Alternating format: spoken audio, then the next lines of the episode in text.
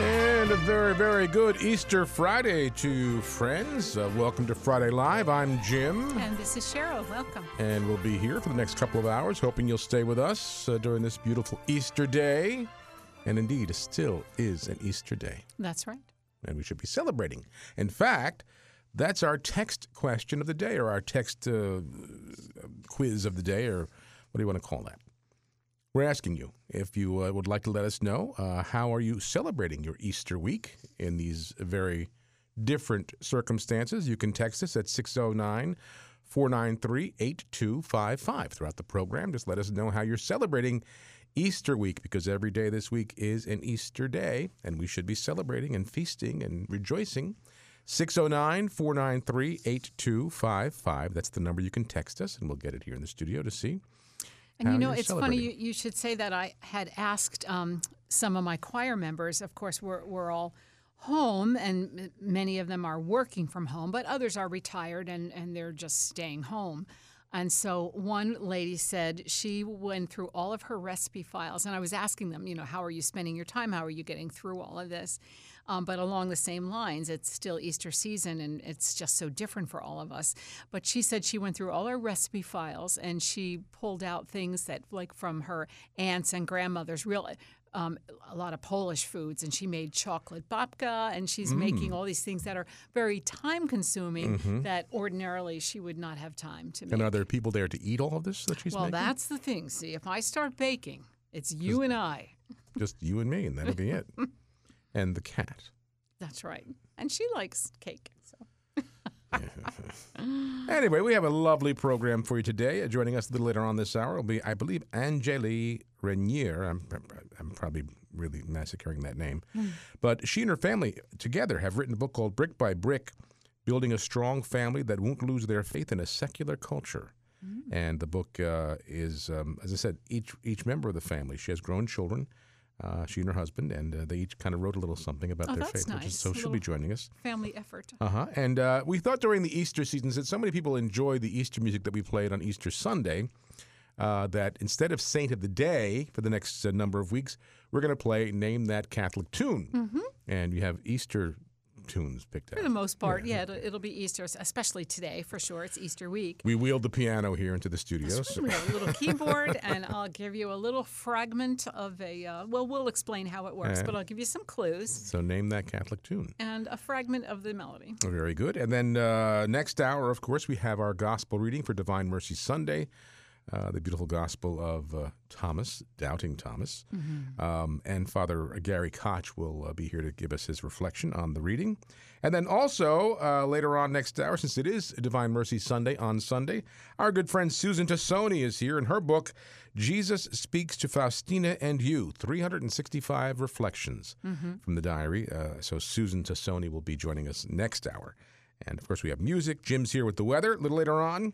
And all kinds of neat stuff. But don't forget now, during the program for the next 2 hours, you can text us and let us know how you're spending or celebrating your Easter week. We want to know how you're doing that. But first, we're going to. Children are on spring break, right? For the most part. They've kind of been on spring break. They just give it a different name. They're not, oh, no, Mike, they're not quarantined this week. They're on spring break. That's right. It's different. By the way, speaking of that, all kidding aside here, this is actually got a prayer request from someone who asked us to pray for her daughter, saying that she, of course, is home now, and she has not received a single phone call from any of her friends or anything. So she has, she feels lonely, obviously. So we'll pray for that young lady. Yes. And, you know, that she is, that her friends reach out. As they used to say in the old AT&T commercials, reach out and touch someone. Right? Well, just reach out. Yeah. Reach out and call someone. Yeah. But the other thing, and I know we want to pray, I'm just thinking, I was thinking that too. It's amazing. The other day I thought, I haven't heard from anyone. Except me. Yeah. That's right. But I always look at my work situation and all the people, the staff and the prisoners. I haven't gotten any calls either. I know. And my choir. I don't know. We're all my friends. But everybody's in the same boat, so you just turn it around. They might be sitting home saying, my goodness, we haven't heard from Cheryl. We haven't heard one thing. So I sent everybody an email, how are you doing? Let us know. And they were glad to receive it. But sometimes we have to be the ones to make that phone call. Yeah, I'm still waiting though. Although the other day we're sitting around and you did say, "Why don't you go to work now?" We're getting a taste of retirement. I don't get it. All right, let's pray, my friends. And wherever you are listening, and of course we're on all of our Domestic Church Media radio stations right now, coming to you live, but also streaming audio, our free mobile app, all of the Amazon and Google Home speaker devices coming to you live also. You can watch the program on our YouTube channel, youtube.com/Domestic Church Media. We're wearing our Easter colors today. We are. Pink and blue. You have pastel and I have bright blue. I have to say, I wore this for a special reason. It was a year ago today that Notre Dame in Paris was burning. So is that what that's from? I got this from there. It was a gift. Very nice. So in honor of them, because they had to stop their reconstruction, you know. Right. Okay, let's begin in the name of the Father, and of the Son, and of the Holy Spirit. Amen. Amen. And this is a prayer, an Easter prayer, attributed to Saint Bernard of Clairvaux. Lord, you've passed over into new life, and you now invite us to pass over also. In these past days, we have grieved at your suffering and mourned at your death. We have given ourselves over to repentance and prayer, to abstinence and gravity. Now at Easter, you tell us that we have died to sin, yet if this be true, how can we remain on earth? How can we pass over to your risen life while we are still in this world? Will we not be just as meddlesome, just as lazy, just as selfish as before? Will we not still be bad-tempered and stubborn, enmeshed in all the vices of the past? We pray that as we pass over to you, our faces will never look back. Instead, let us, like you, make heaven on earth. And our prayers to St. Michael and to our Blessed Mother, Holy Father, asks us to pray these prayers every day to protect the Church from the attacks of the devil. And so we pray, St. Michael the Archangel, defend us in battle, be our protection against the wickedness and snares of the devil. May God rebuke him, we humbly pray. And do thou, O Prince of the heavenly host, by the power of God, cast into hell Satan and all the evil spirits who prowl about the world, seeking the ruin of souls. Amen. We fly to thy protection, O Holy Mother of God. Do not despise our petitions and our necessities, but deliver us always from all dangers, O glorious and blessed Virgin. Amen. Jesus, Mary, and Joseph, we love you. Pray for us. Venerable Archbishop Sheen, pray for us. Saint Pope John Paul II, pray for us. Our Lady of Good Remedy, pray for us. In the name of the Father, and of the Son, of the Holy Spirit. Amen. Amen. And again, friends, we're taking your text. You can let us know how you are celebrating your Easter week, special things you're doing, since it's a quite an unusual Easter week, than most unusual we've ever had in our lives, probably, being confined to our homes. You can text, though, to 609-493-8255.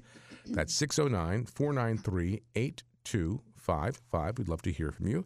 And actually, you did hear, we had the 11 hours of continuous, uninterrupted Easter music on Sunday, but you've been hearing getting some comments. I know. God bless you. And that, that music was brought to you by you because you had emailed or texted or called in all your favorites with alleluias and without, just a real mix, a lot of joyful music, though. And that was a lot of fun to put together. And thank you, everyone. Didn't someone tell you they put their speakers out on the porch upon my recommendation to get it out in the neighborhood? Somebody put their speaker out on their porch. And when the Hallelujah chorus came on, she said she just cranked it up to the tippy top. Well, that's good. We should be doing that. Sing the Hallelujah throughout the neighborhood. Yeah, very good. So we'd like to hear that. And we had fun putting those music sets together. Yeah. And I'm trying to get them on the app, because there is a way to do it, but I couldn't figure it out yesterday, so I have to call the support team down there who handles our app and see how we can get that on there, but put that whole music set on there so you can have Easter music playing for the next 50 days. And just be able to hear it again. That's right. Okay, we'll take a break, and when we come back, we're going to be joined by Angèle. I'm going to say, she certainly will let me know how to pronounce her name properly and correctly, but she and her family have written a book called Brick by Brick, Building a Strong Family That Won't Lose Their Faith in a Secular Culture. So she'll be with us shortly. Stay with us. There's more to come on Friday Live, and we'll be right back.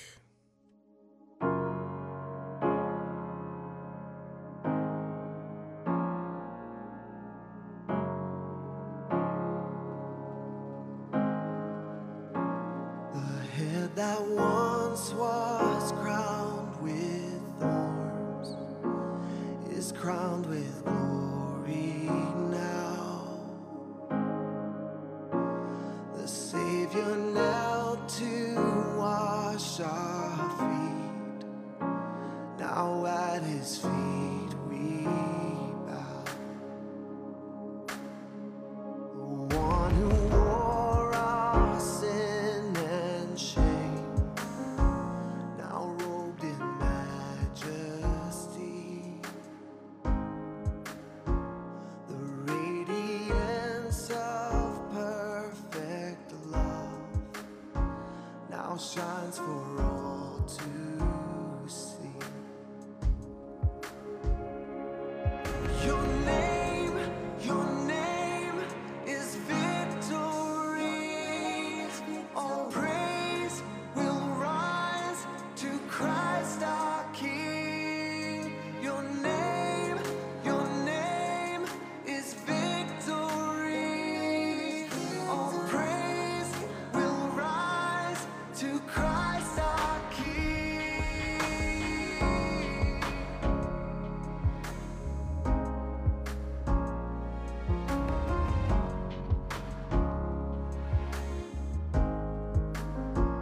The fear that held us now gives way to him who is our peace.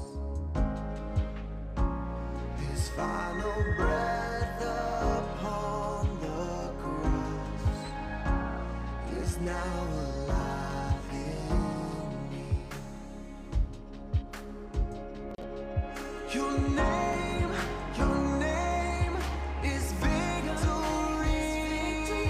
All praise will rise to Christ our King. Your name is victory. All praise will rise to Christ our King. Oh.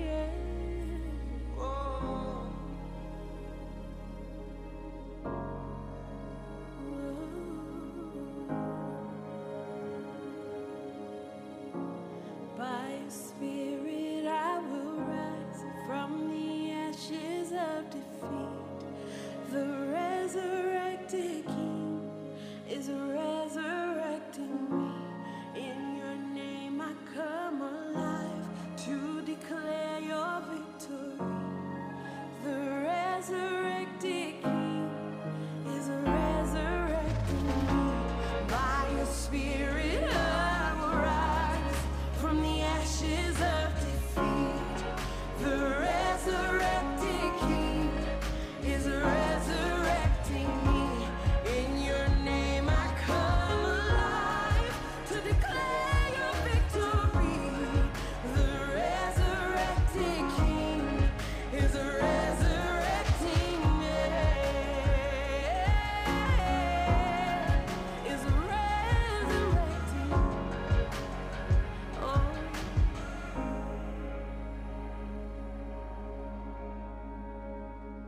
The tomb where soldiers watched in vain was borrowed for 3 days. His body there would not remain. Our God has robbed the grave. Your name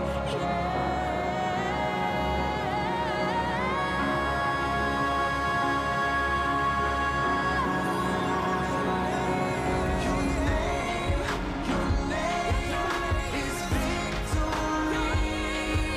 All praise will rise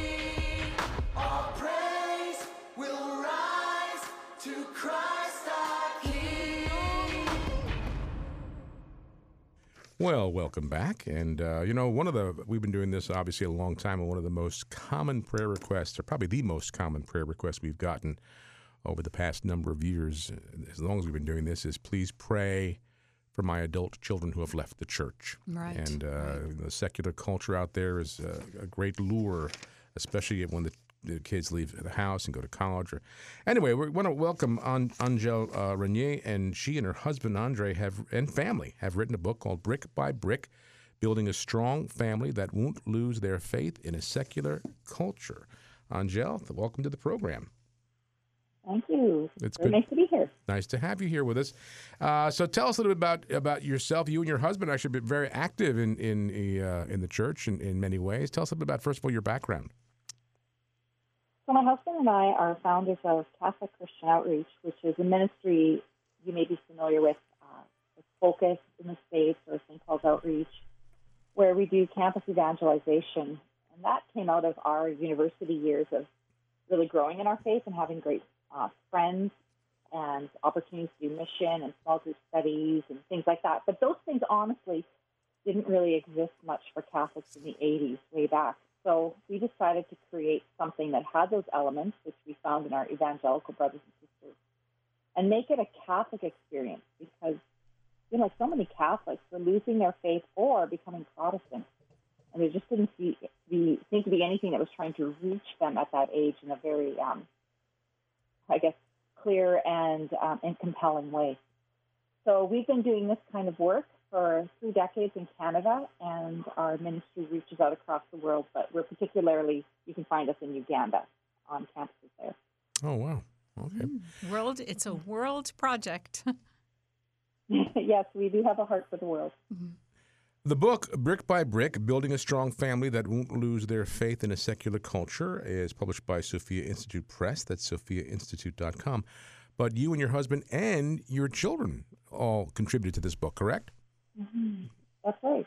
So tell us a bit about how. All wrote it together. Yeah, how did that work out for you? That's a big project when you're dealing with. You have grown children, obviously, and that contributed with your husband. What brought that about? How did you get them involved? Well, the project began through all these university students we have worked with over the decades, who have now grown up, have their own families, are raising children, and as they've watched us grow while they're growing, they've seen the faith and active engagement our children have in their faith. Okay? So they're looking at it and they're like, so how did you guys do that? And we kind of dismissed them for many, many years, and then the noise got a little louder. How did you guys do that? Because our 3 oldest adult children are all full-time missionaries.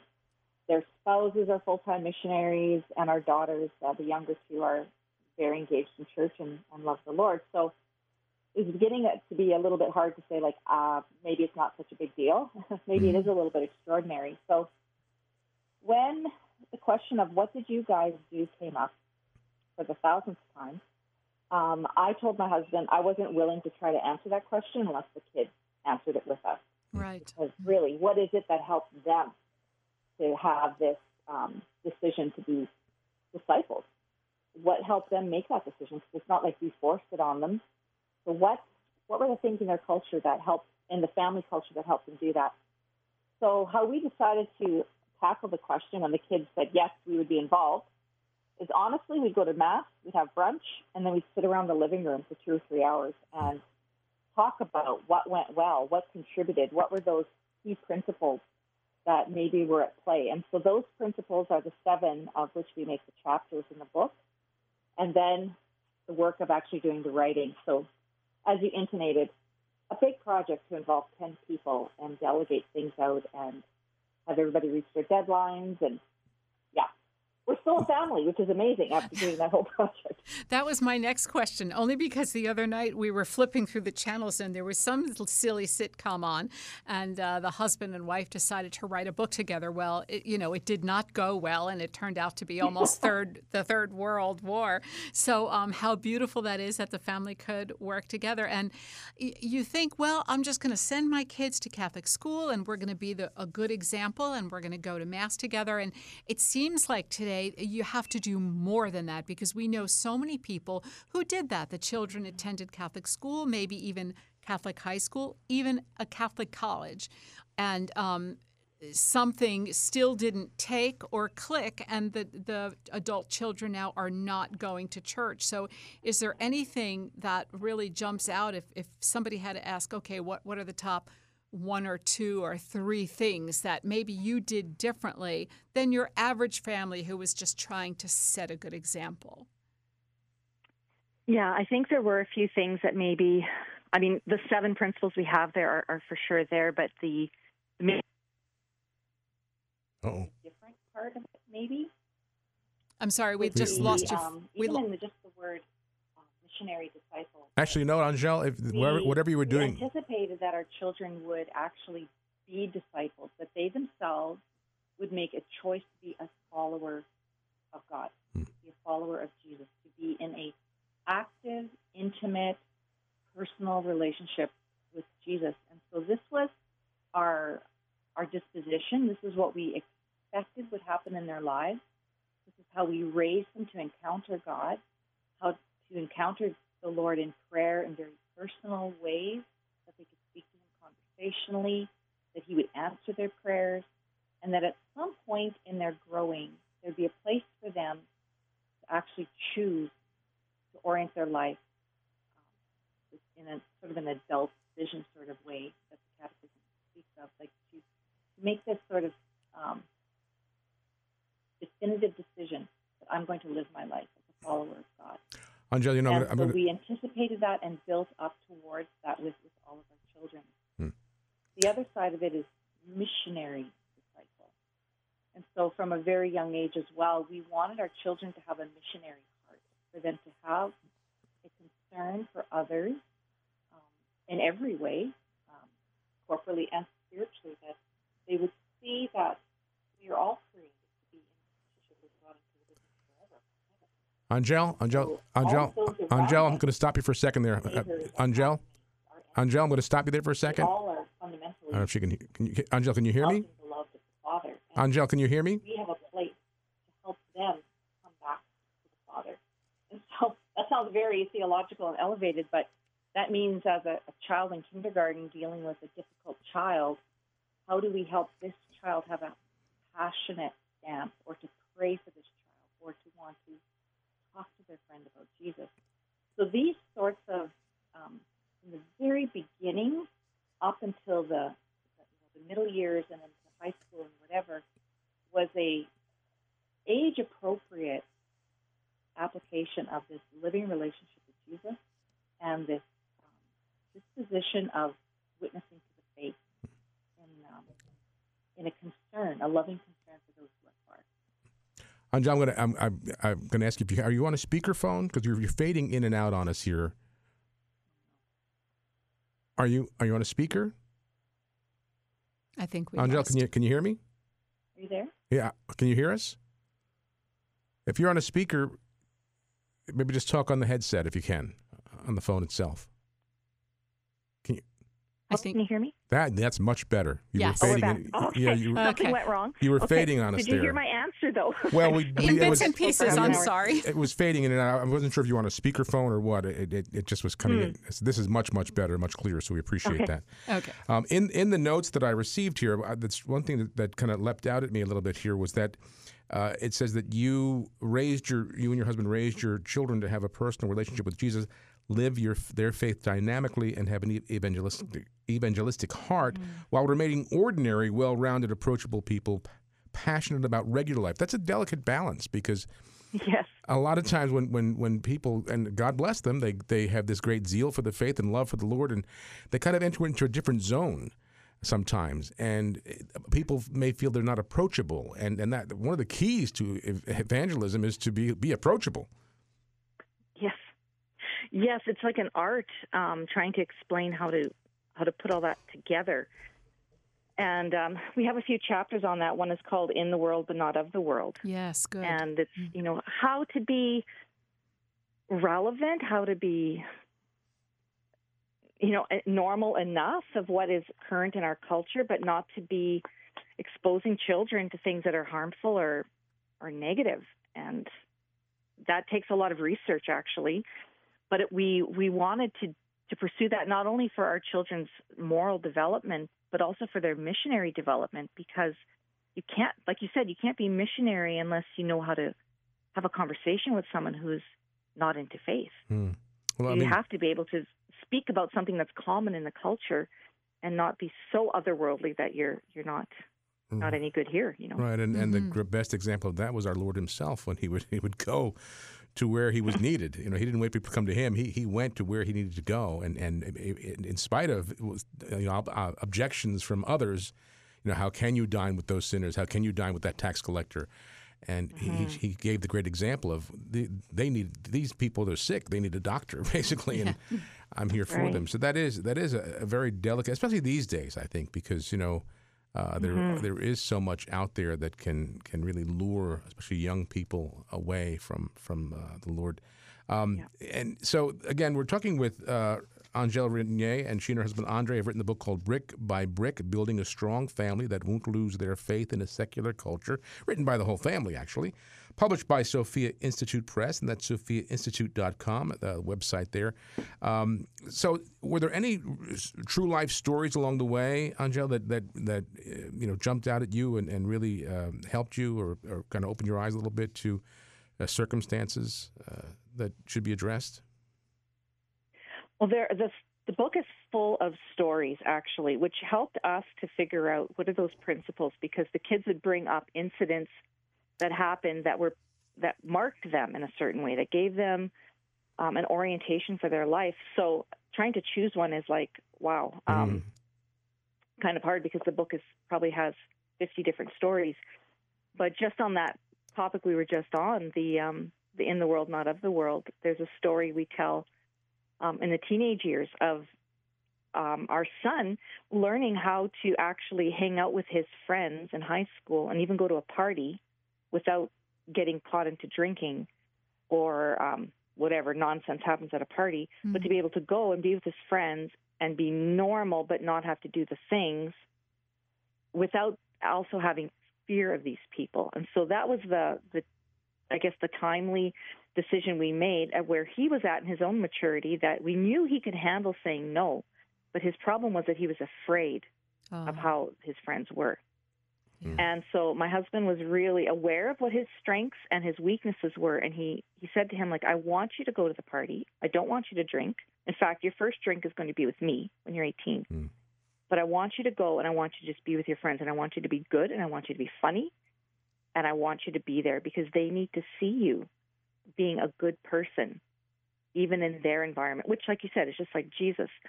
So this is a really hard decision for me, watching my husband navigate my son this way. I was like, oh, my gosh, what if, you know, what if he goes down?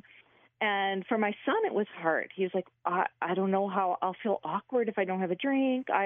You know, all of these things were going through his mind. But he did great. He did great. He had a great time. He was really funny. He's a very funny guy. Mm-hmm. And his friends respected him, and he realized, wow, like, these people aren't bad people. They're just people searching for good things fundamentally, right? Right, and just sometimes— friendship, love. Right. You know? And sometimes they just make poor choices. But how in tune you, and especially your husband, was in this particular situation.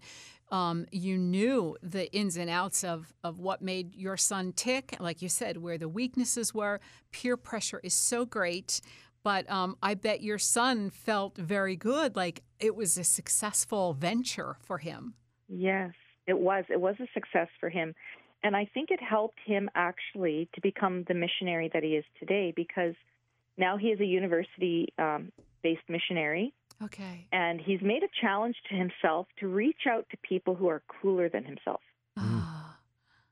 So that's hard, right? Yeah. But he knows that if I reach for someone who's cooler, that's more intimidating, that they will actually have greater influence for the kingdom of God. Mm. So I think that event that happened in his, you know, grade 11 year or whatever it was, helped to prepare him to be confident in who he is, to meet people where they are, to not be intimidated by what they're up to, but to know fundamentally at their base they are loved, they are good, and they have, and the Lord has something more for them. Mm-hmm. Beautiful. And he's an awesome missionary. I'm sure he has so many men involved. It's great. That's great. Well, we've been talking with Angèle Regnier. She and her husband Andre and her whole family have composed a book, Brick by Brick, Building a Strong Family That Won't Lose Their Faith in a Secular Culture.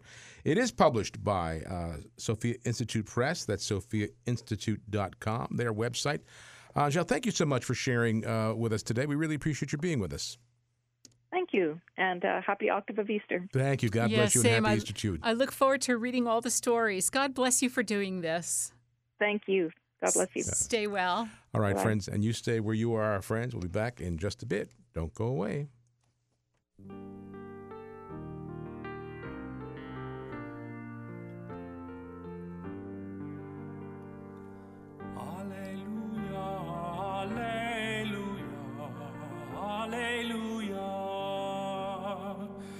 Sons and daughters, let us sing the King of Heaven, the glorious King.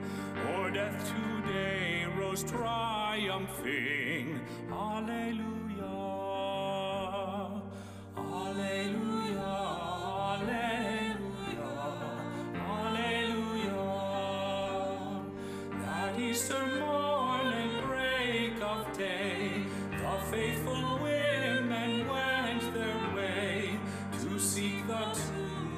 Jesus lay, alleluia, alleluia, alleluia, alleluia. An angel clad in white they see, who sat and spoke unto the three.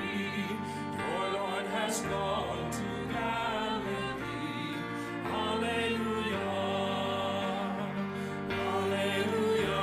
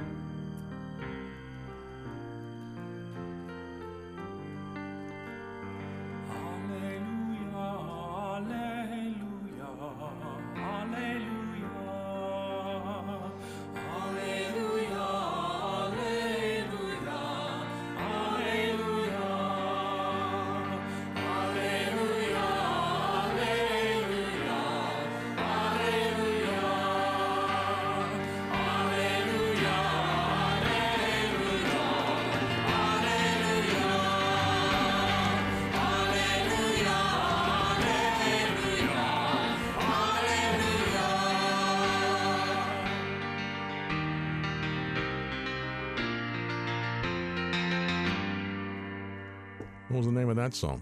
Gee, I have to think about it.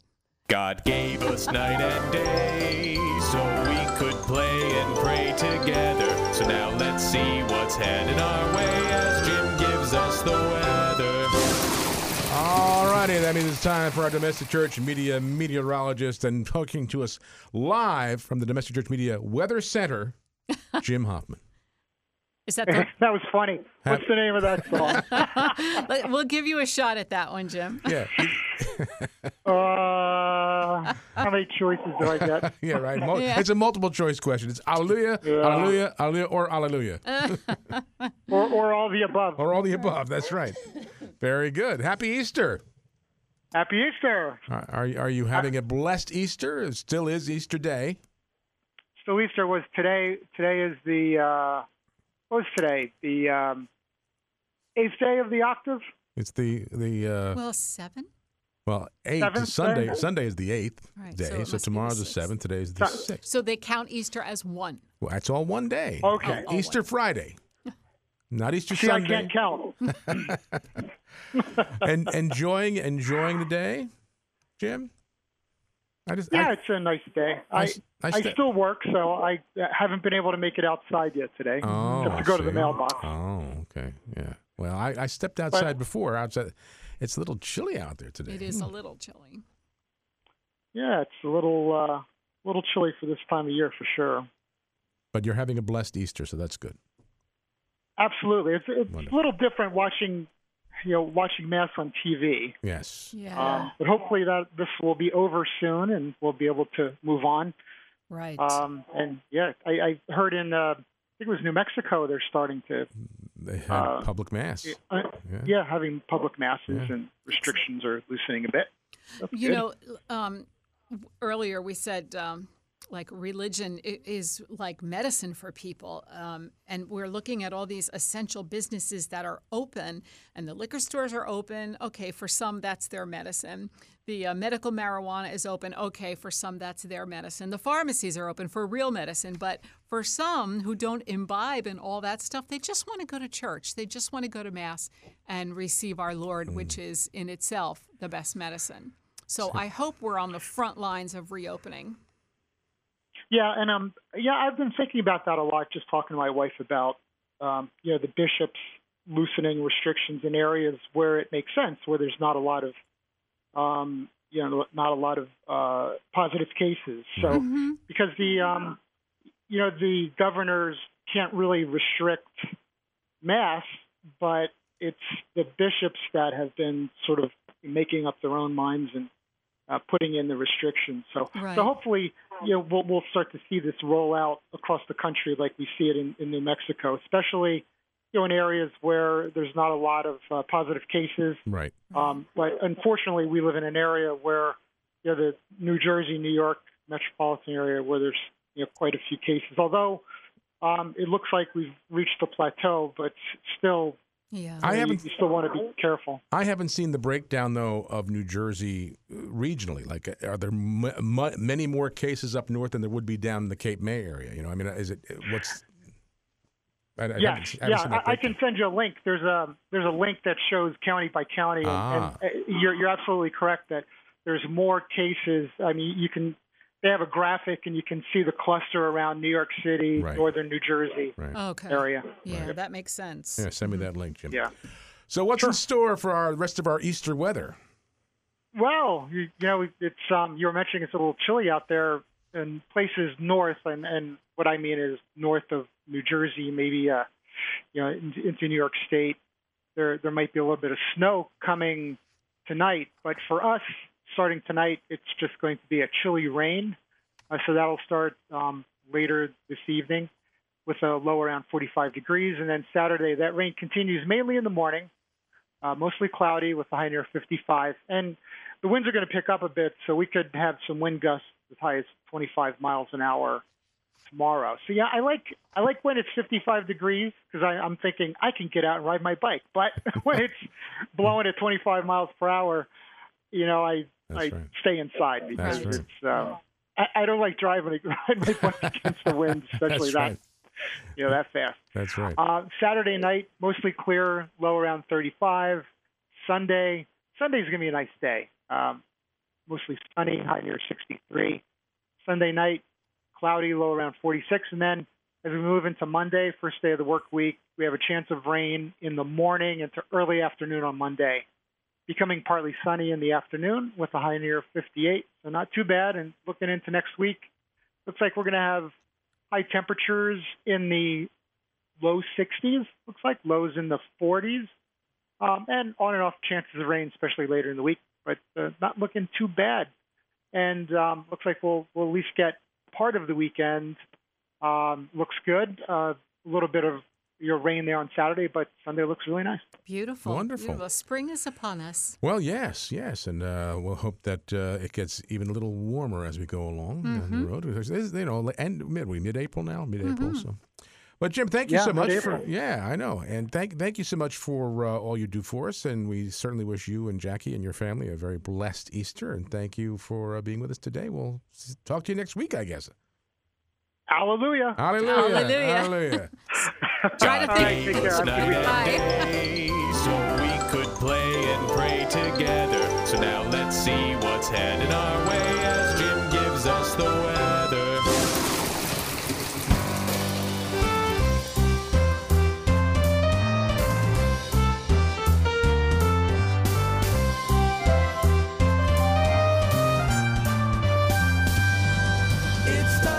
Name that Catholic tune. All right, it's time to name that Catholic tune. We haven't heard that little jingle in a while. No, we haven't played this game in a while. So, what are we going? How are we going to? Are we doing this? I know we wheeled the Wurlitzer into the studio.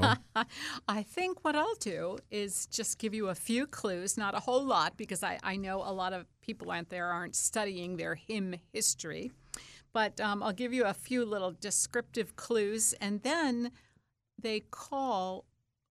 Right as after I play. You're going to play a little bit of it? Yeah, so you can be ready. On the mighty Wurlitzer. Yeah, so you hear the little instrumental clip. I'm just going to play a couple of measures, a few little phrases, and then you can call if you think you know what it is. Okay, so this is good. This is new. We've never had a piano in the studio before, so this is going to be good. I was thinking about when we eventually have the Radiothon, we can have live music too, like on the telethons, entertainment throughout the Radiothon.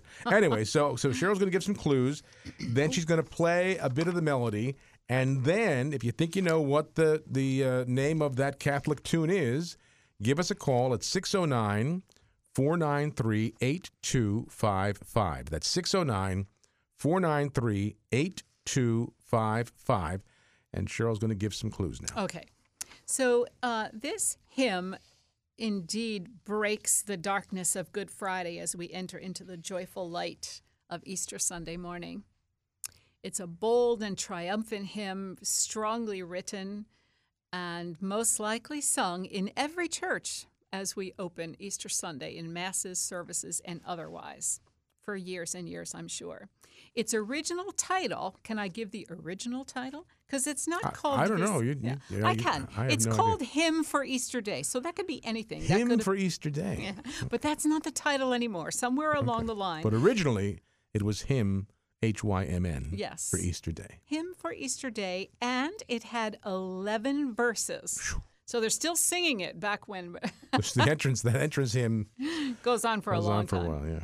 It was written by Charles Wesley, as so many of those early hymns were in the 1700s, and this specific hymn was written for the first service in the first Wesleyan chapel in England.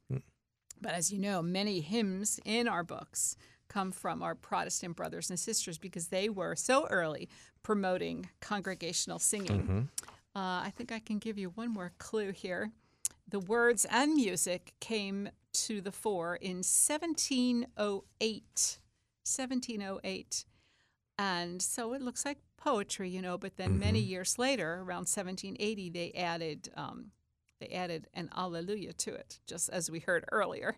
They added some alleluias. More alleluias. Yeah, so do you want to hear a little smidgen? Okay, yeah, stroll over there to the Wurlitzer. Yeah. Swing your mic around a little bit so we can pick it up. Remember that? There we go. All right. Cheryl's going over to the Wurlitzer now. Yeah, and it's actually going to be a little... Now, I'm going to give... Let me give the phone number first, 609-493-8255. That's the number to call when you think you know what the name of this hymn is, 609 493-8255. Ready? Yeah. Oops. Got to turn it on. That's right. This technology, I don't know. I The mighty Wurlitzer. Yeah, it's going to be just a little piano sound.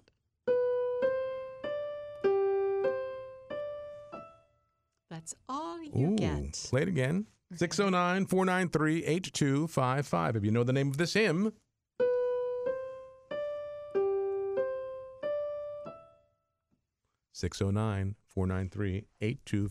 People have probably sung this past every Easter. Easter of their life.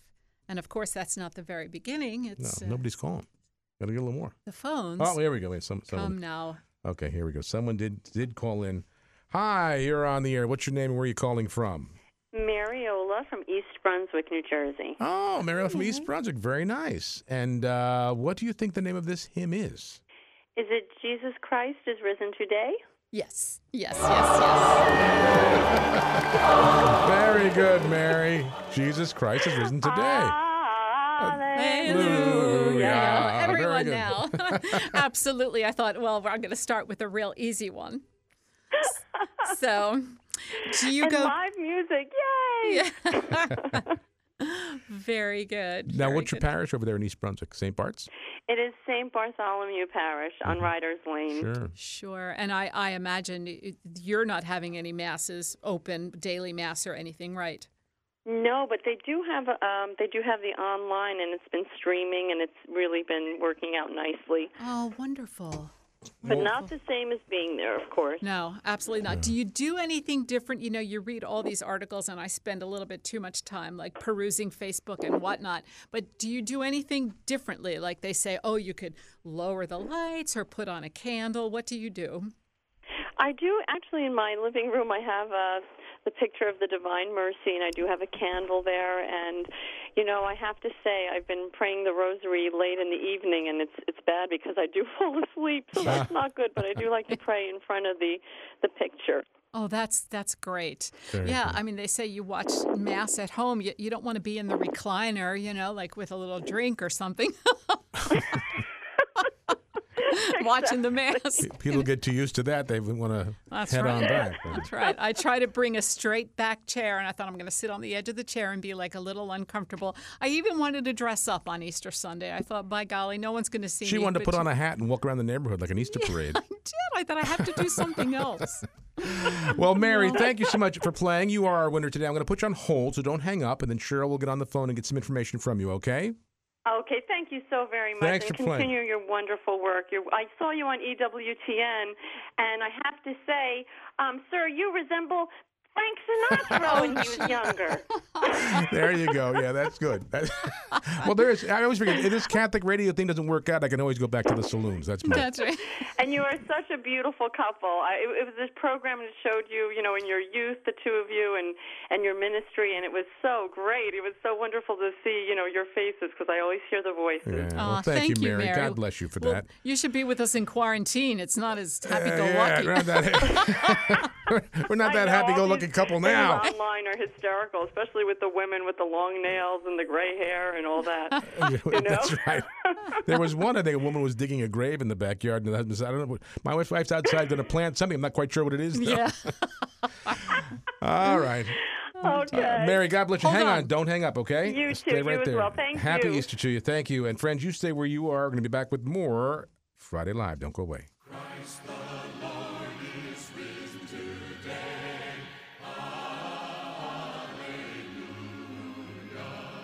Sons of men and angels say, Alleluia.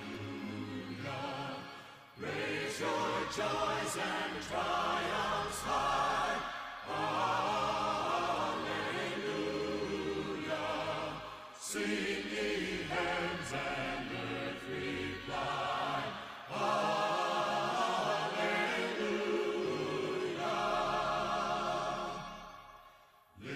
Again, our glorious King, Alleluia. Where, O death, is now thy sting, Alleluia.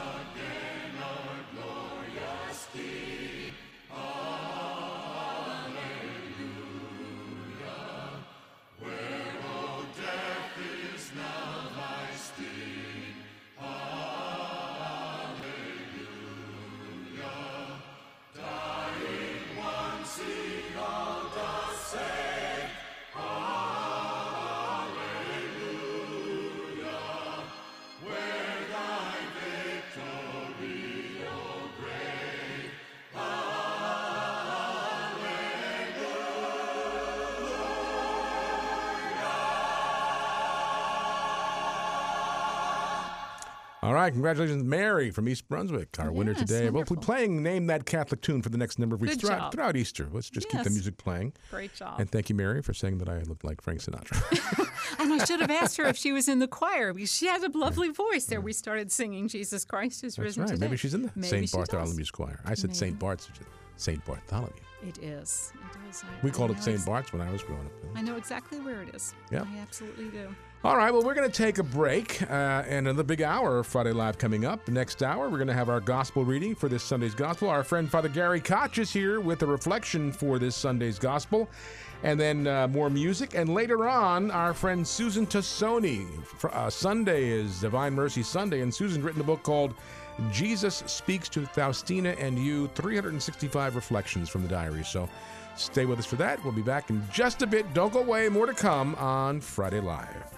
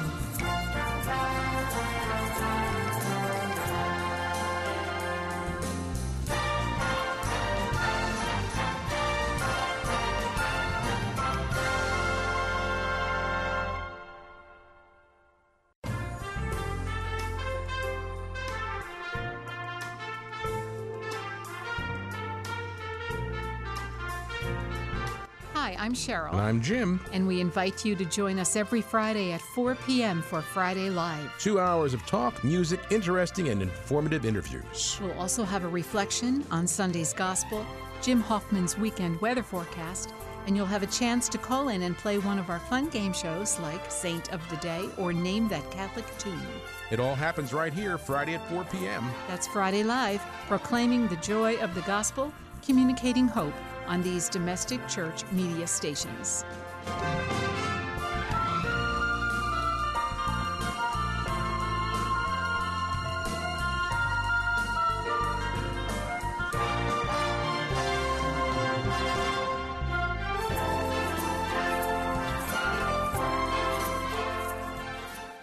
Hello, brothers and sisters. This is Sister Ann Shields speaking to you from Food for the Journey, a program that is heard on Domestic Church Radio Monday through Friday at 6:30 a.m. I want to encourage you to listen to that program, not because I'm doing it, but because I speak of the scripture readings for the day, and the Word of God is what gives us life. Brothers and sisters, want to work a virtual miracle for your church or charity? Here's something so brilliant yet so simple and meaningful, you have to check it out. It's an internet site called GoodShop.com. GoodShop.com has created a way that lets you support any charity of your choice, and it costs you nothing. The good news is 700 of the largest internet retailers, stores you already visit online, have teamed up with GoodShop.com to give back a percentage of every purchase you make to your favorite cause.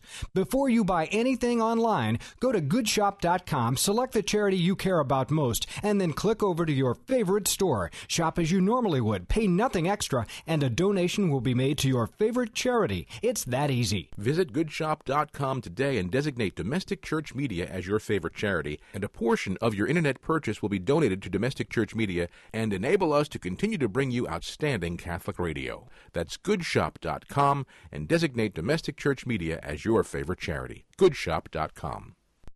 I didn't take my faith seriously, which probably means I never really got it to begin with. No, I didn't want to give up sin. I mean, the reason we sin is because sin is fun, but it's self-love sin. But it's amazing with God's grace how easy trying to not sin it really is. If you've been away from the Catholic Church for whatever reason, we invite you to take another look. Visit CatholicsComeHome.org today. 60 Seconds with Mother Angelica. We need to pray for the gift of knowledge, not just knowledge of our faults, but knowledge of God. Do you know God? Or is he just somebody that you go to when you're in trouble? In this gift of knowledge is a certain amount of detachment. Oh, we don't want to hear about that, do you? We're attached to everything, little things, silly things, chairs. Don't sit in my chair. Why? Because it just fits me. It doesn't fit you. You're too fat. Well, if you ever said that to somebody, you're attached to what? A chair. You can be attached to God, and you can love everybody. You can love your children and love your parents and love even your enemies. But attachments take the soul out of your heart. The people you know and trust are on EWTN. Hi, I'm Mike Walsh, co-host of Talking Catholic. Every week, our show will bring you in-depth interviews with the hard-working people doing the Lord's work in parishes, schools, and ministries. Our increasingly secularized world often makes it easy to forget that we are surrounded by wonderful workers in the vineyard. On Talking Catholic, we will bring you their perspectives on how we can better serve God and our neighbors. Tune in to Talking Catholic on Sundays at 11 a.m. and Mondays at 4 p.m.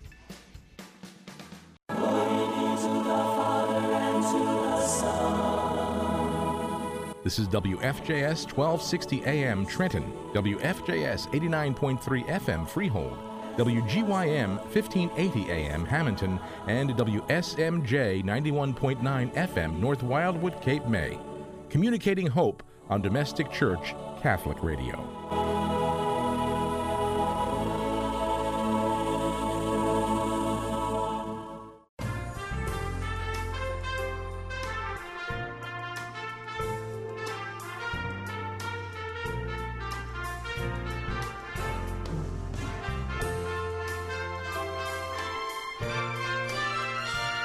Welcome back, friends, on this Easter Friday to Friday Live. I'm Jim. And this is Cheryl. Thanks for staying with us. We're happy you're here, celebrating this Easter day together and praying you are having a blessed Easter day. So great a solemnity is Easter that it lasts for 8 days. It's like Christmas. But we're out of candy. Yeah, I ate all those jelly beans. The jelly bean jar was empty. I saw two little pieces of chocolate, though, on the table this morning. Yes, you can have those. You don't want them? No. No? It was good. But you know now you can get all the chocolate for 50 or 70% off. Oh, yeah? Quarantine chocolate, you know. Well, we support our local businesses. Like today, every Friday we've been doing, we call next door to King's Pizza, which is right next door to our building here, and have them deliver lunch. And actually, I have them deliver dinner, too. So all in support of the local businesses. That's right. That's why. And they're wonderful next door to us. I know. So very good. We want to support them. These little businesses are taking it on the chin, you know. So I read something somewhere. Somebody said, you know, when everything does get back to, you know, somewhat normal, and yet the government is sending out these checks, and a lot of people really do need them. Some people don't need them. Right. I always say, if you don't need it, you might want to donate it to charity. Like radio? Ah, why not? But instead of taking trips overseas, go here and support all these places that we have in this country that really are really hurting. And so many cities have these great little downtown and mom and pop kind of cafes and state parks. I mean, there's so much that you could do right here in the United States. Yeah, so. All right, well, it is time for our gospel, for this Sunday's gospel, the second Sunday of Easter, Divine Mercy Sunday. And Cheryl will read the gospel for us, and then Father Gary Koch will give us a reflection. This is a reading from the Holy Gospel according to John. On the evening of that first day of the week, when the doors were locked, where the disciples were for fear of the Jews, Jesus came and stood in their midst and said to them, "Peace be with you." When he had said this, he showed them his hands and his side. The disciples rejoiced when they saw the Lord. Jesus said to them again, "Peace be with you. As the Father has sent me, so I send you." And when he had said this, he breathed on them and said to them, "Receive the Holy Spirit. Whose sins you forgive are forgiven them, and whose sins you retain are retained." Thomas, called Didymus, one of the 12, was not with them when Jesus came, so the other disciples said to him, "We have seen the Lord." But he said to them, "Unless I see the mark of the nails in his hands, and put my finger into the nail marks, and put my hand into his side, I will not believe." Now a week later, his disciples were again inside, and Thomas was with them. Jesus came, although the doors were locked, and stood in their midst and said, "Peace be with you." Then he said to Thomas, "Put your finger here and see my hands, and bring your hand and put it into my side, and do not be unbelieving, but believe." Thomas answered and said to him, "My Lord and my God." Jesus said to him, "Have you come to believe because you have seen me? Blessed are those who have not seen and have believed." Now Jesus did many other signs in the presence of his disciples that are not written in this book, but these are written that you may come to believe that Jesus is the Christ, the Son of God, and that through this belief you may have life in his name, the gospel of the Lord. Praise to you, Lord Jesus Christ. Before we can fully enter into the depth of the meaning of the Paschal mystery, we need to grasp the very core of our humanity. It was, after all, our essential humanity that Jesus saved through his passion and death, and it is that death which he defeats through the power of his resurrection. That is the fundamental element of the story of our salvation. But it isn't simply an event of the distant past, or even our own personal life story. Salvation, the forgiveness of our sins, is an ever-present reality with each and every one of us throughout the totality of our own lives. On this second Sunday of Easter, we celebrate now the solemnity of the Divine Mercy. Though relatively new as a feast, based on the revelations to Saint Faustina, the reality of God's mercy is central to our theological and liturgical lives. We know that through his death and resurrection, Jesus takes away the sin of the world. Jesus died for the forgiveness of our sins, both collectively as human beings and individually as human persons. So then why is it necessary for us to continue to seek forgiveness of those sins? Has it not all already been accomplished? The best way to approach an answer to that question is the theological response of yes and no. It is because of the fullness of our salvation having been accomplished that we are predestined for eternal life through the gift of our baptism and by the constancy of our participation in the Paschal mystery once and for all. At the same time, it is important to note that Jesus stressed to his disciples on that very first night of the resurrection that they were given the power over sin. The disciples are charged with the awesome responsibility to forgive or to hold bound the sins of the community and of individual persons. Because of this power, and reflecting on the pervasiveness in sin in our own lives, that we are drawn to enter into the sacrament of reconciliation or confession, seeking the forgiveness of our sins. As Jesus gifts the church with the Holy Spirit, and here in John's Gospel, the Pentecost event occurs on the day of the resurrection, he does so first and foremost so that they might have the power over sin. Most of us barely have power over the sins in our own lives. There are some sins that have become so habitual for us that we seldom ever think of them as sinful. The once willfulness has given way to custom and habit. This does not make them any less sinful, and it certainly leads us to a complacency which takes root and destroys us in many ways. Too often, and certainly as the stress induced by the pandemic and the burdens, financial, personal, relational, and yes, moral, it has foisted upon our lives, it is easy to yield to the power of sin as temptation looms ever in the darkness. This should cause us pause and still a deeper reflection and a resolve. Certainly, reflecting on the meaning of sin in our lives is only the first step in understanding the meaning of divine mercy. Once we have come to grips with our need for mercy, we experience that mercy in increasingly grace-filled ways. In his encyclical in 1980, Dives in Misericordia, Saint Pope John Paul II reflected on the fullness of God's mercy in our lives.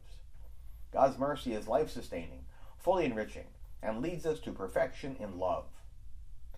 Having confronted sinfulness in our lives, we find more and more ways in which to see and experience God's mercy day to day.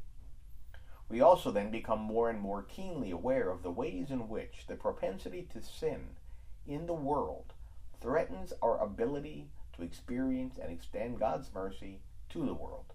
In short, it becomes a circle, one in which we have to be careful not to get trapped. Indeed, our call is to perpetual conversion and deepening awareness and reliance upon God's infinite mercy, and in responding to the call to be persons of mercy in the world.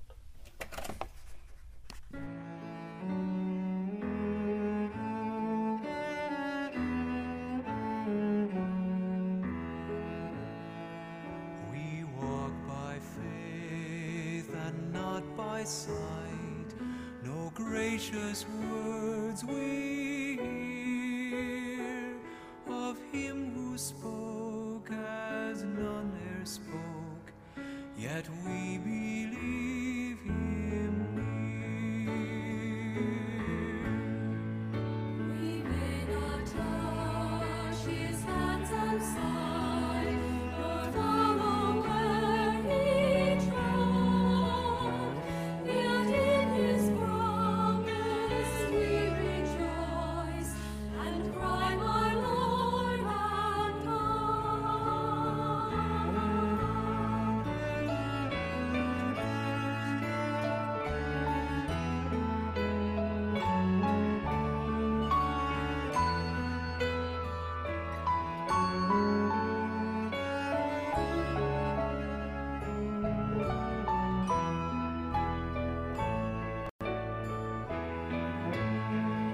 Help them, O Lord, our unbelief, and may our faith abound, to call on you when you are near, and seek where you are found. That when our life of faith is done, in realms of clearer light, we may behold you as you are, in full and endless sight. We walk by faith and not by sight, no gracious words we hear of him who spoke as none e'er spoke, yet we believe him near.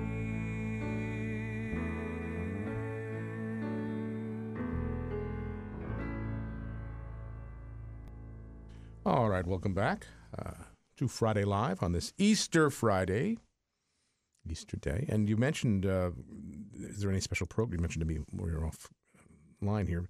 Right. You know, again, another different Sunday of not being able to go for 2 or 3 o'clock devotions at the different parishes. By now, a year ago, we would have been talking about all those churches that are having special events for the Divine Mercy Sunday. Right. So we are going to actually broadcast this Sunday, Divine Mercy Sunday, at noon. We're going to have a special Divine Mercy preview show live from Stockbridge. So I don't know what they're doing in Stockbridge, but they're having something. Obviously, they're not going to have the crowds they had in the past. But so the Divine Mercy preview was on at noon, immediately followed by Mass and celebration of Divine Mercy from Stockbridge. And then at 4 o'clock on Sunday afternoon, we're going to go down to Alabama to EWTN, and they have a Divine Mercy Holy Hour that will broadcast live. So that's good. Just turn on the radio, keep it on. And, you know, we were just in Stockbridge. Remember my pilgrimage up to Canada, and that first night we stayed. That's right. You stayed there. At the National Shrine of Divine Mercy, and I guess that was September, right? September. And they said, now go behind the chapel and look out. And this Sunday, you know, this coming Divine Mercy Sunday, which would have obviously is this Sunday, they said you can just imagine this whole field. And we saw that an entire grassy area in front of the outside altar. She says it's just a sea of people. And now when you watch it on TV in the spring, well, we're not going to be doing that. Massachusetts is one of the harder hit states, I think they say. Are they also? But then again, you think of the cities like Boston, where those were little tiny towns apart from each other. We were driving into the station this morning, and we hit traffic on Ewingville Road here.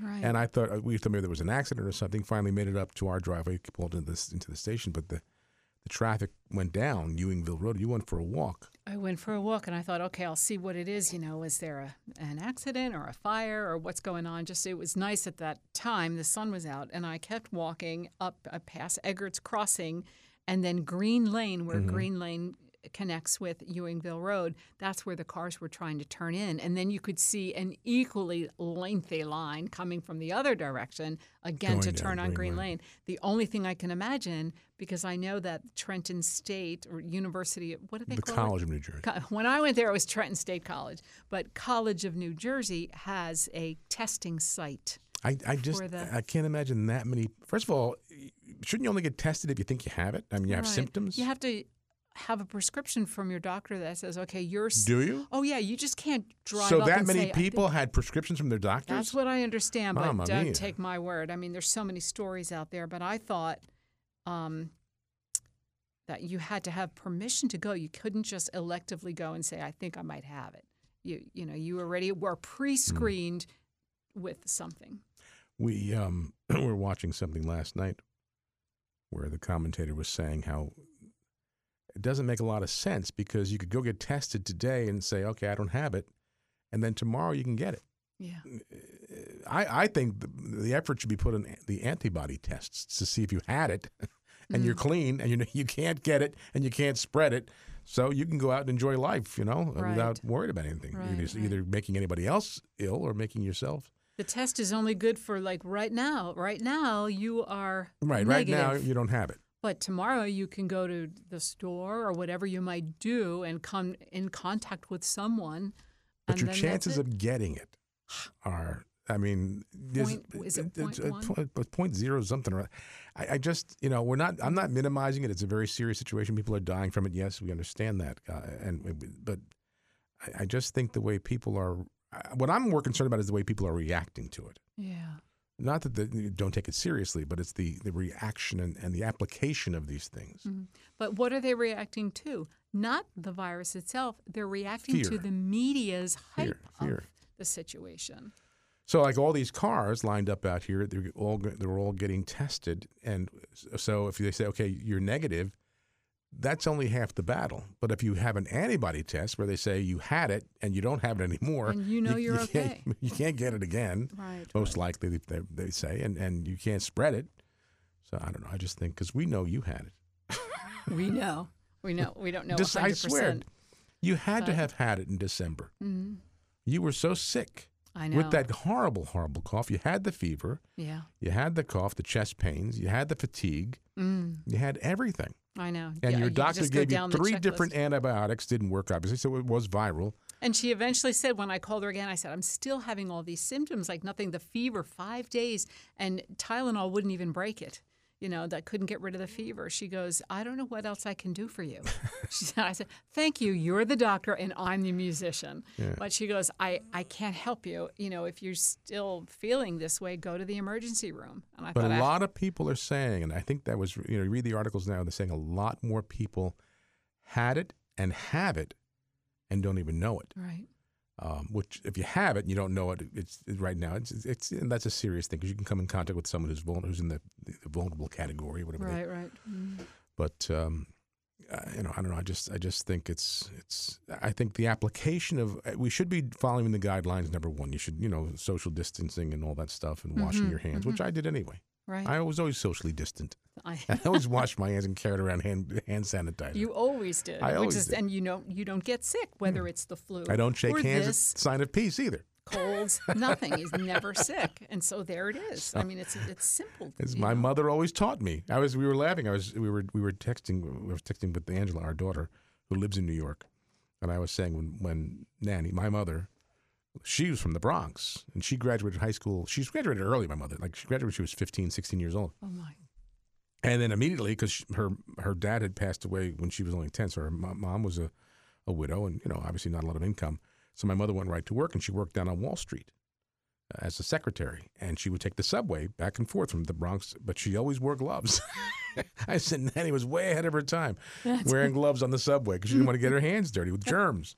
So she was, and she wasn't. And she would always tell you then. That's right. You and your brother would go in for game. Well, we didn't have to wear gloves. Yeah, don't touch anything. Don't. She used to say, don't look at the people. She could look at people. These are her rules. We'd go to Yankee Stadium on the subway. Don't look at the people. Don't stand too close to the edge of the subway track. She was wise. You're going to fall in. And then don't laugh at anybody. Oh, don't laugh. Yeah. Oh, one thing I still remember this. The first time I ever went to Yankee Stadium, and she put us on the suburban bus out of New Brunswick there, and I was probably in 7th grade, and she said to me, now when you're on the bus, if there's an older person or a woman standing and there are no seats around, get up and offer them your seat. She always taught me to, whether an older person or a woman. Old-fashioned values, right? Just if there's a woman standing and there's no seats and you're sitting, get up and offer her your seat. Mm-hmm. Hold the door open. I mean, she taught us all these things. Yeah. But today they get it on your case for being, chauvinistic. Right. But chivalry. My mom taught me chivalry. But, I'm thinking. So I did have to go to Lowe's yesterday. I picked up a couple things. You and how many other people? So crowded. You could barely find a place to park. The store was packed, and they didn't have any of the we live in Pennsylvania, so this is over in Langhorne. Right. So maybe it's different in New Jersey. But I know some of the groceries, they will limit how many people go in. They're counting how many people are in the store, whatever those, pharmacy, whatever. They're counting the bodies in there. And then you have to go like one-way direction. The different aisles are like a one-way street. So you really wouldn't – it just helps with the social distancing. It's just easier. But Lowe's, it was just run amok, and people were trying to be careful, and some people had the masks. But I thought and yet you can't go to church. No. It was so crowded. You're exchanging money with the cashier right there, closer than you and I right now. And I thought you could go to church. Churches, at least up at my place, for the 12 o'clock Mass, our church seated probably 800 people, 700, 800 people. We didn't have 100 at our noon Mass. On a regular Sunday? On any regular given Sunday. So why couldn't you be having Masses and sitting far apart? But see, now in Metuchen, the churches are still open. Metuchen Diocese, the churches are still open. Here in Trenton, they're not. And with that, we also found out that Newark and Patterson are also closed. Right, the doors are locked. You can't even go in and just Camden, but like we were saying with Jim, depending on where you are in New Jersey, the cases are higher up north than they would be down in South Jersey. Mm-hmm. I don't know. Just pray that it's all over soon. I think the same in Michigan. We watched how in Lansing they had thousands of cars descend upon the Capitol. yeah, and the governor. they were having a bit of a demonstration against that governor. But there's another state where southern Michigan, packed with all those cities, Detroit, Ann Arbor, Lansing. But if you go up northern to the peninsula, you couldn't find a person to stand next to if you wanted to. It's such wide open country. So it seems like if you're going to make a decision, it should be regional by county. Well, hopefully, what the president said yesterday, they're going to start gradually, three phases, bring people back. Of course, you're laid off. You're unemployed. That's right. I feel like I'm retired. It took me a couple weeks to calm down because I always felt like I should have been doing something or rushing somewhere. Or, you know, I think in a month I haven't gone through a whole tank of gas yet. I used to go every couple of days I'd go through a tank of gas. Well, because you were driving up to Flint. My commute, but... Anyway, so well, you say we're sitting more like you're on furlough, though. I mean, your pastor let you go, and the other workers in the parish up in Flemington because nobody's going to mass, right? Okay. So anyway, but you are able to collect unemployment, so that's nice. We will see if that comes in. We have these battles. You're eligible. You have to get. You paid into it. You will get in. I know. Just takes away. You have to be patient. So I'm doing little projects in the house, and I'm helping here at the radio station. That's right. We're having fabulous fun. Yes. But I am glad you go to work every now and then. Well, I come over here every day. I mean, I'm over here every day. Life for you isn't that different. Not different, no. Except you're home. And I'm cooking dinner. Yeah, it's great. You're what? I'm making dinner. I didn't used to cook much. You're making dinner. Last night you made dinner. That's right, I did. You did. We're going to take a break, and then when we come back, Susan Tassone will be here. She has a new book called Jesus Speaks to Faustina and You, 365 Reflections from the Divine Mercy Diary. So stay with us, friends. More to come on Friday Live.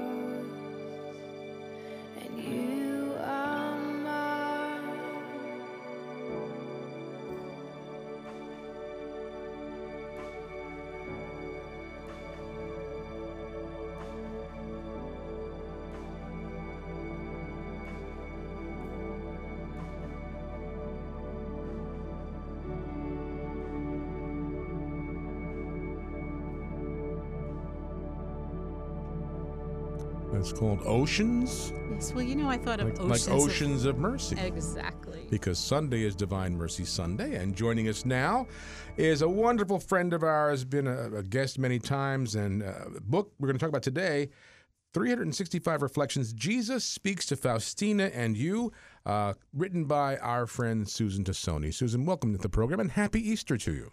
Oh, happy Easter, Jim and Cheryl. It's nice to be talking to somebody outside my apartment. Yes.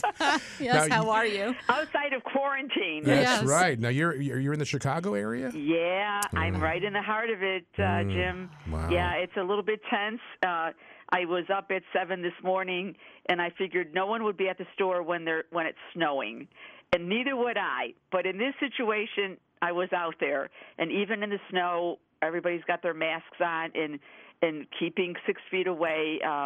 It's very densely populated here. Mm. You know, we're just about a mile or two from downtown Chicago, and a lot of young professionals are here. So what you see, what I've experienced most is when I go out, I have to do it early because these youngins run, and there's no gym, there's no health club, there's no gym in the building. The lakefront is off limits. So guess where they run? On the sidewalk and in the streets.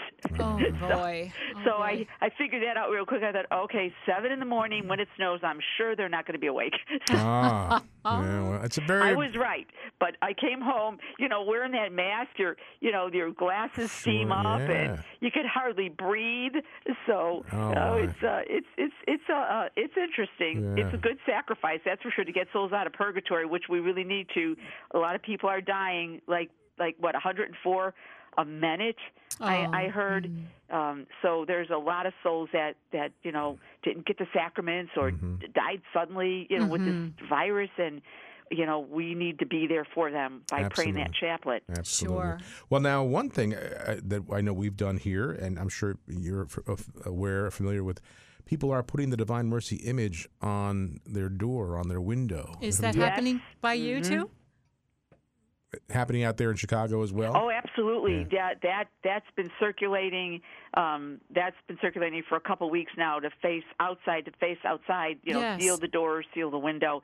Yeah, he's everywhere. He's on my apartment door, inside and out. Oh, great! I like, you know what? You know, you're going to protect me both when I walk out and when I come in. Yeah, good. Yeah, very well. Of course, you know, he said, "Venerate my image," and a lot of miracles come from that image. That's one of his messages, to venerate the image, and what a beautiful way to do that. What a witness! People on my floor see it. I'm not embarrassed. I've had other things on the door, but that's just, you know, looks like a collage now. Well, now, Susan, you're obviously a very, very well-connected Catholic and a very spiritual individual, have a great relationship with our Lord, I'm sure. I have to keep up with you and Cheryl, Jim. No. But now, on a spiritual side in all of this, what are you sensing? What are you feeling regarding either not the cause or the reason, but even how to deal with this spiritually? You know, to pray. To pray. In fact, you're seeing statistics and articles and that talk about the increase of prayer. People praying more. One I heard that saw the Pope bless the world. This was EWTN, and he was an atheist, and he converted just because of that. Yes, I heard that, you know, too. God's calling us back to Him. It's so obvious. I don't know about you, but I feel His presence. You know, I always feel His presence one-on-one, but I feel it like we're all in this together. He's looking at all of us the whole planet as one. And I feel like I'm just not the only one. Me talking to him, he's looking down on all of us and calling us to him. That's what I think. And to be prepared. That was that really struck home with me, because there are no priests. You can't get the sacraments, at least not here in Chicago. I'm not sure how other states are handling it. And, you know, stay in the state of grace. You know, go to confession. You know, convert. All the things that, you know, this book, it was really interesting doing this book. I didn't realize that this was right before the heels of this virus. And so, you know, so the tie-in was unbelievable, because what's going on today, people are on pins and needles. There's fear, there's anxiety, there's the loss, there's so much loss of loved ones, the unemployment. And so this is a perfect time, you know, to be entering into prayer with our Lord, especially with Jesus and Faustina, it's because he speaks to her and us and gives us a blueprint for life. He tells us exactly what we have to do to live a life worthy of heaven. And he has very clear directions on how to deal with the fear and the anxiety, which is so prevalent today.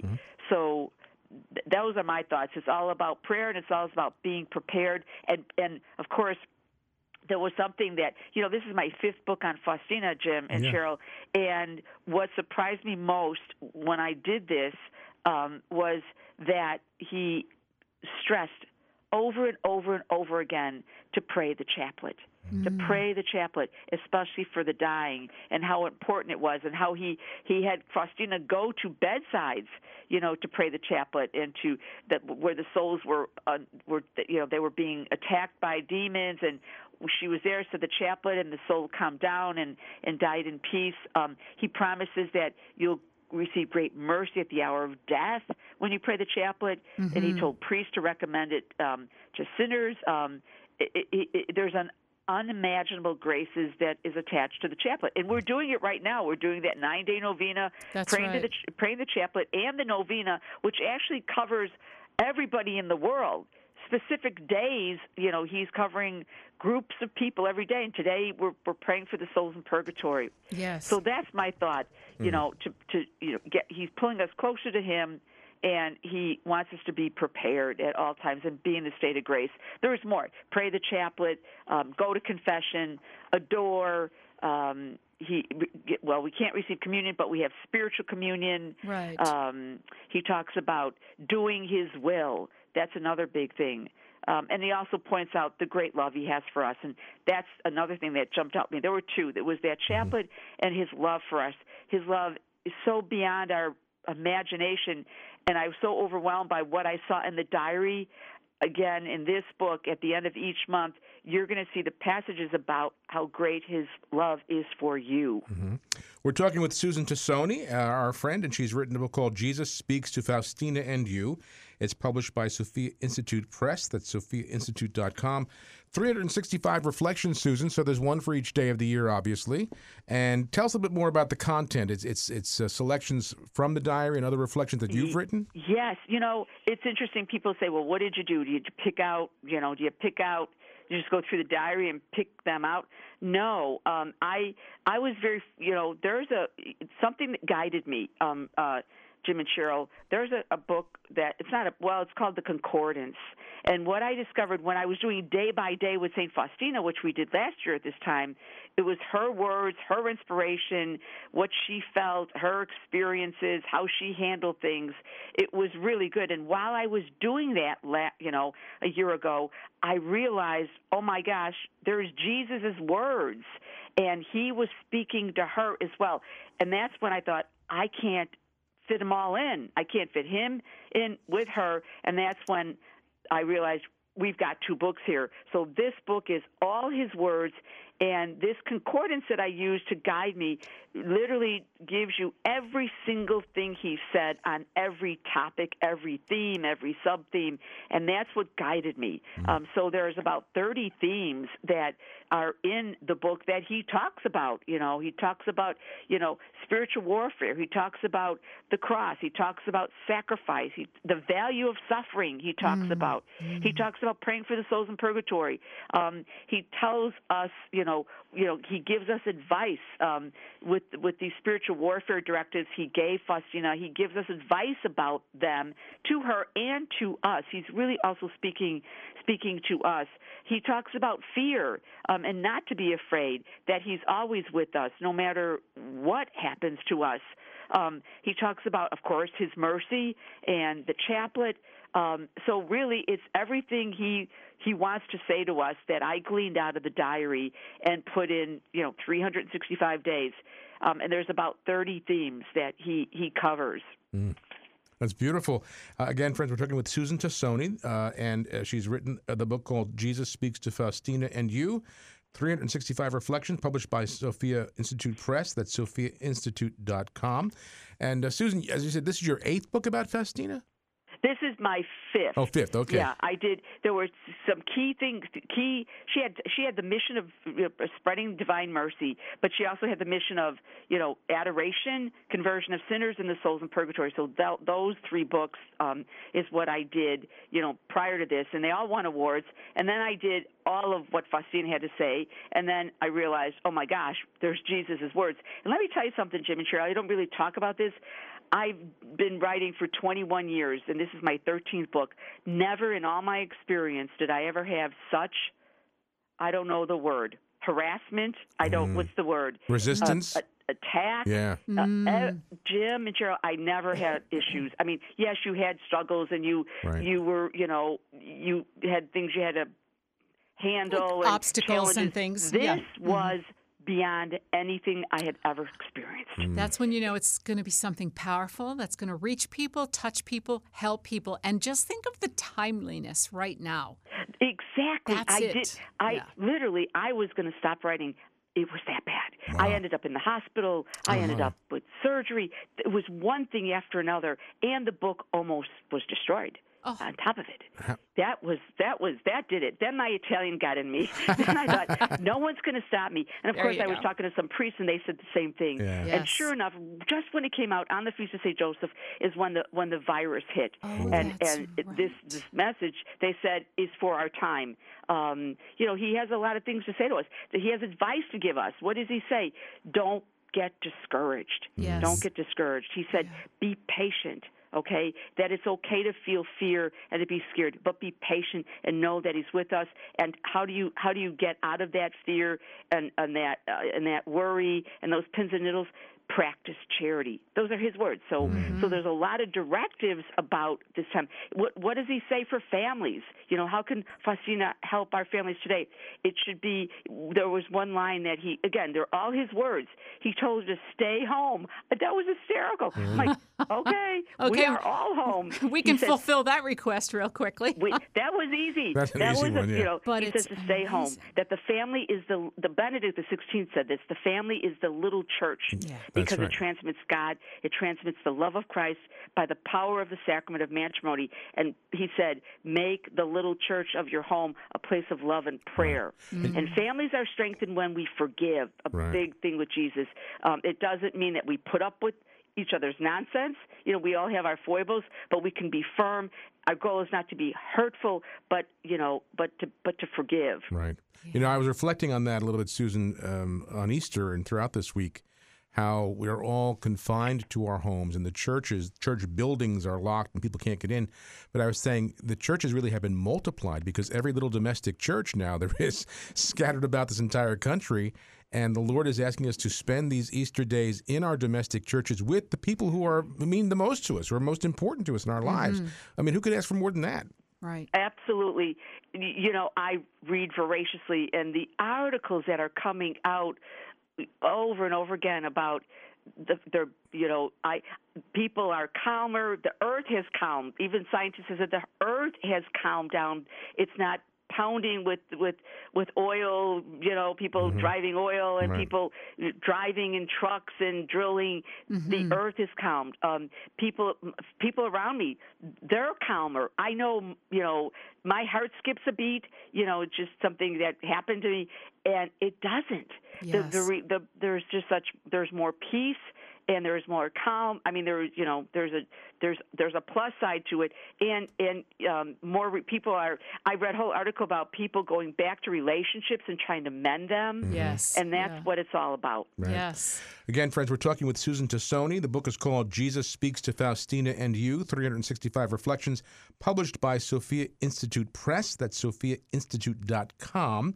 And so maybe before we leave, Susan, what would you tell our listeners as far as the book goes, how this really can help them through these very difficult times? He says, we're on pins and needles, and a lot of people are feeling discouraged. What does Jesus say? As I said, what does he say about discouragement? He said discouragement is not of God, and that while it can paralyze us, we can overcome it with confidence in God. We can practice charity. We can get out of ourselves and enter into that immense heart of God. He says, sacrificial love like this, no matter how small, evicts the enemy. Every night, I don't know about you in New Jersey, but there's high-rises all around me. Do you know every single night at 8 o'clock at night, these high-rises come alive? People come out on their balconies and sing and clap and whistle, and I have a kazoo, all to thank the medical team, the doctors and the nurses. Good. Do you have that? In New York City, they're doing that every night at 7, yeah. Mm-hmm. Oh, it's here in Chicago. That's one thing. And as I said, have patience with yourself. Pray, and pray. That's what he's doing. Pray the chaplet. So many people are dying. We're talking thousands and thousands, and they're dying without the sacraments. They're dying without a priest. Your chaplet can give them the grace that they need, that they may need. Right. So I can't stress enough in this book that was one of the two things that jumped out at me. He's insisting and saying to us to pray that chaplet unceasingly, especially for the dying. Yes, amen. Yes, and we certainly have the time, right? We have absolutely no excuse, indeed. Oh, yeah, yes, we do. We definitely do have the time. That's right. And they said that people, I don't know how they determine this, whoever is, the invisible people inside your computer that say people are Googling the word prayer, and it's up I read exponentially. That article. Yeah, exponentially. In staggering numbers. Yes. It's pulling you back to God. That's where, that's where we came from. That's right. And it also helps people. I've been reading articles about their mission in life.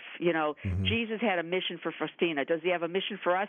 Yes. God's got a mission in mind for everyone. We're called to live this virtuous life. He called you to put into action today what?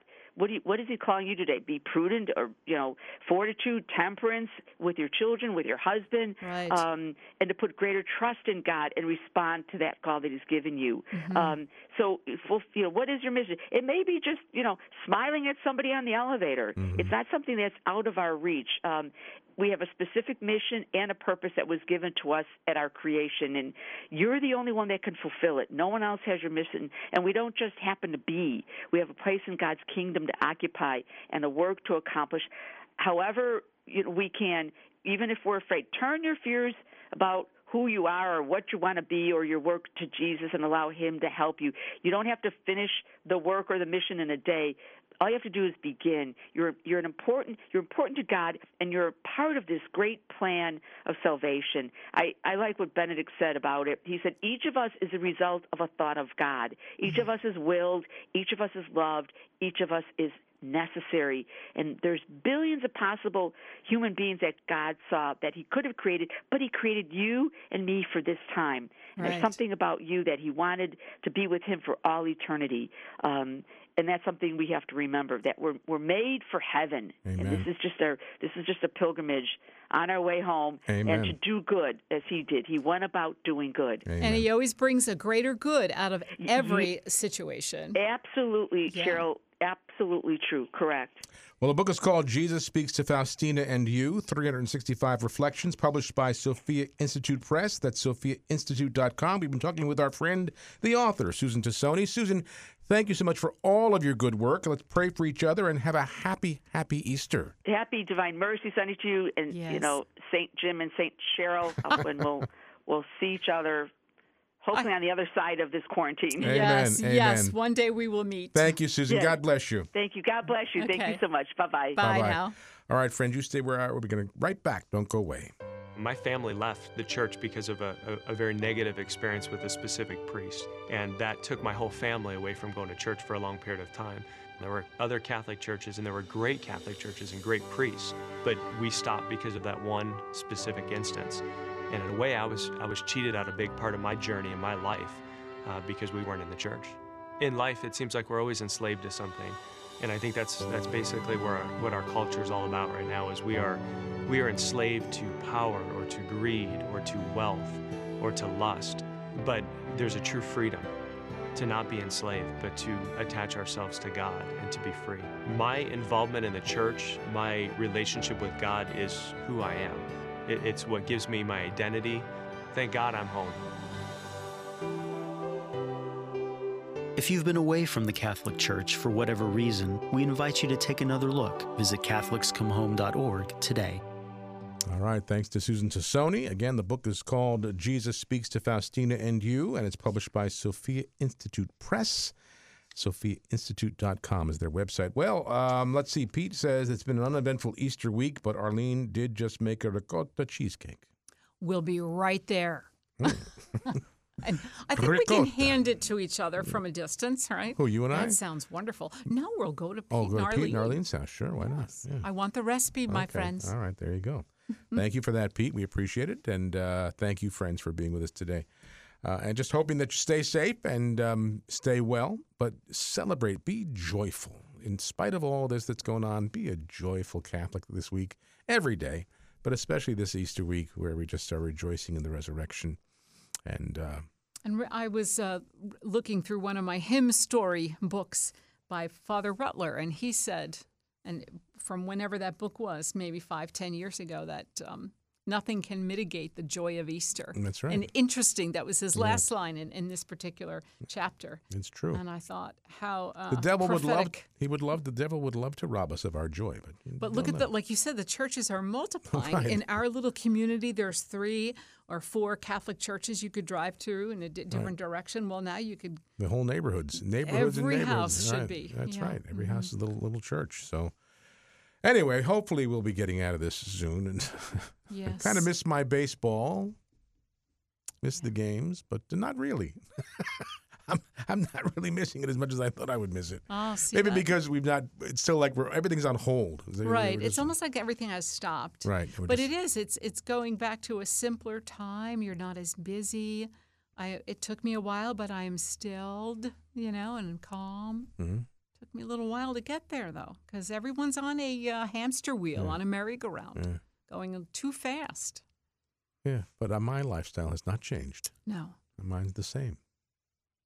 I spend time over here. We both spent a lot of time over here in the chapel, so that's good. Yeah, it's very nice. All right, friends, well, you have a great, great weekend. Happy Easter and happy Divine Mercy Sunday. And I'll be back on Tuesday, God willing. We'll be back next Friday with Friday Live. Now, I'm not sure about Monday yet. We're waiting to hear from Bruce on what they're deciding, whether they want to come down here for the prayer. Calling in on prayer. So we're working on that, but maybe. We'll keep you posted on that. And we're keeping all of you in our prayers, all of your extended family.